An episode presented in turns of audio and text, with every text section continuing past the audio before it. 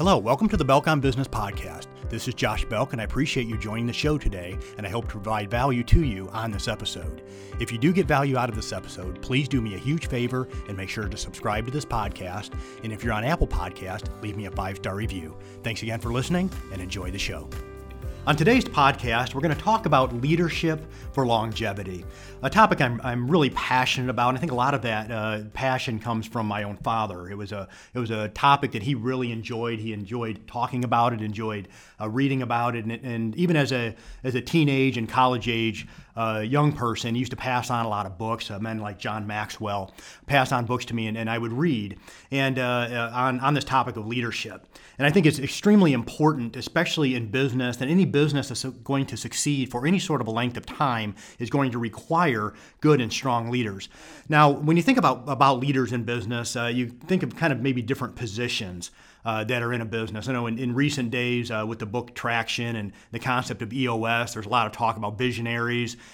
and integrators in a business, and and uh, and I, I, think that's all great. But I think every business kind of needs three different types of areas that, uh, that need to be looked at as far as with leadership. First is you do have the visionary, you have that leader, the person with the idea, uh, and that person is responsible for the overall the, the company's vision. That's why they're called a visionary. So the idea, uh, this is where we're at, and this is where we're wanting to go, and this is in, in some ways how I want to get here. And then that visionary needs to get people around him. You think of managers and administrators that would be uh, put into place. I know manager is kind of one of those terms, management, that was real popular in the in the 80s and into the 90s, and uh, that term has kind of become a little bit almost taboo to use in, in some ways. But I think I kind of like the term in one way because the manager many times is responsible for the for the execution of the uh, of what the visionary has uh, the the idea that the visionary has created or put together. Uh, so that manager is responsible for for execution and, and creating value. And then you have the administrators that are responsible for process and task. And so for that visionary to get these, uh, get administrators, get managers, integrators around them that kind of really caught into the vision and know how to implement them is key for the business uh, to sustain and, and, and operate in perpetuity. And so, just some uh, general thoughts. I've, kind of jotted down about a half a dozen things here as it relates to a, uh, about a half a dozen ideas that relates to uh, to leadership in, in, in, business, especially if you want that business to survive uh, in at least through your, through your lifetime and beyond. Uh, first of all, if leaders are going to lead in a way that would allow for perpetuity uh, of not only the business but continue to bring value as leaders in the company, they generally would have the following attributes uh, when hiring or promoting in their business. So when when they're hiring uh, leaders, when they're looking at leaders, when they want to uh, um, uh, maybe hire within, promote from within, uh, there are certain char- certain characteristics that the visionary is going to want to look at uh, as they surround themselves with leaders in their business. First is integrity.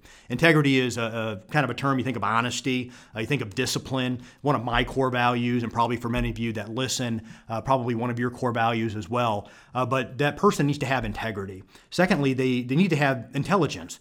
They need to not only have the skill set, but they also need to be able to problem solve. A lot of people out there are wonderful at what they do, but always not necessarily uh, successful at being able to identify a problem and being able to uh, come up with solutions to be able to, uh, to work their way through the problems. And then third is kind of that positive energy. Uh, so that person is able to kind of get the vision and get people motivated in the business around that vision. So when they come in, they're excited about their work, uh, they're driven uh, to get the uh, to get the uh, their task done. So that the leaders really should have these types of attributes of integrity, intelligence, and positive energy. And you could probably think of quite a few more, but those three kind of come up in my mind. Uh, secondly, synergy is needed and can be created when teams are built around the vision, or the leaders are all on board with the vision and keep their teams on board as well.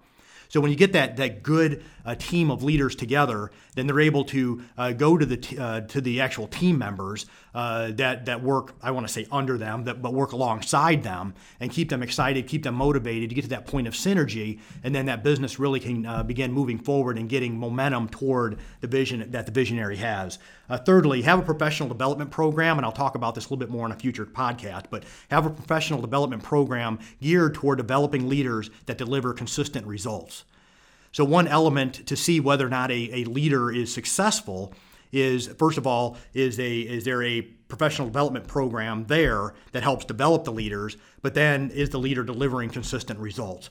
Next, use technology to improve processes and the customer experience. I, have talked about this a little bit in a, in a previous podcast or mentioned this in a previous po- podcast, but technology is key. Utilize the technologies that's out there uh, to be able to uh, deliver a consistent customer experience and a positive customer experience.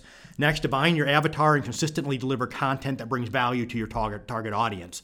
So the leaders in your business should be able to do that. Help develop the content that brings value uh, to the uh, to the client and helps improve and keep consistent that customer experience. And lastly, uh, develop a culture of gratitude. We talked about culture uh, in a in a podcast here a week or two ago, and uh, and and gratitude is huge if you have a, an attitude of gratitude in your business, and that's really kind of an element of culture in your business, uh, uh, it, it is necessary in order for that business to continue in perpetuity. So the leaders really need to have a, an attitude of gratitude, be able to pour that into, the, uh, in, into their people.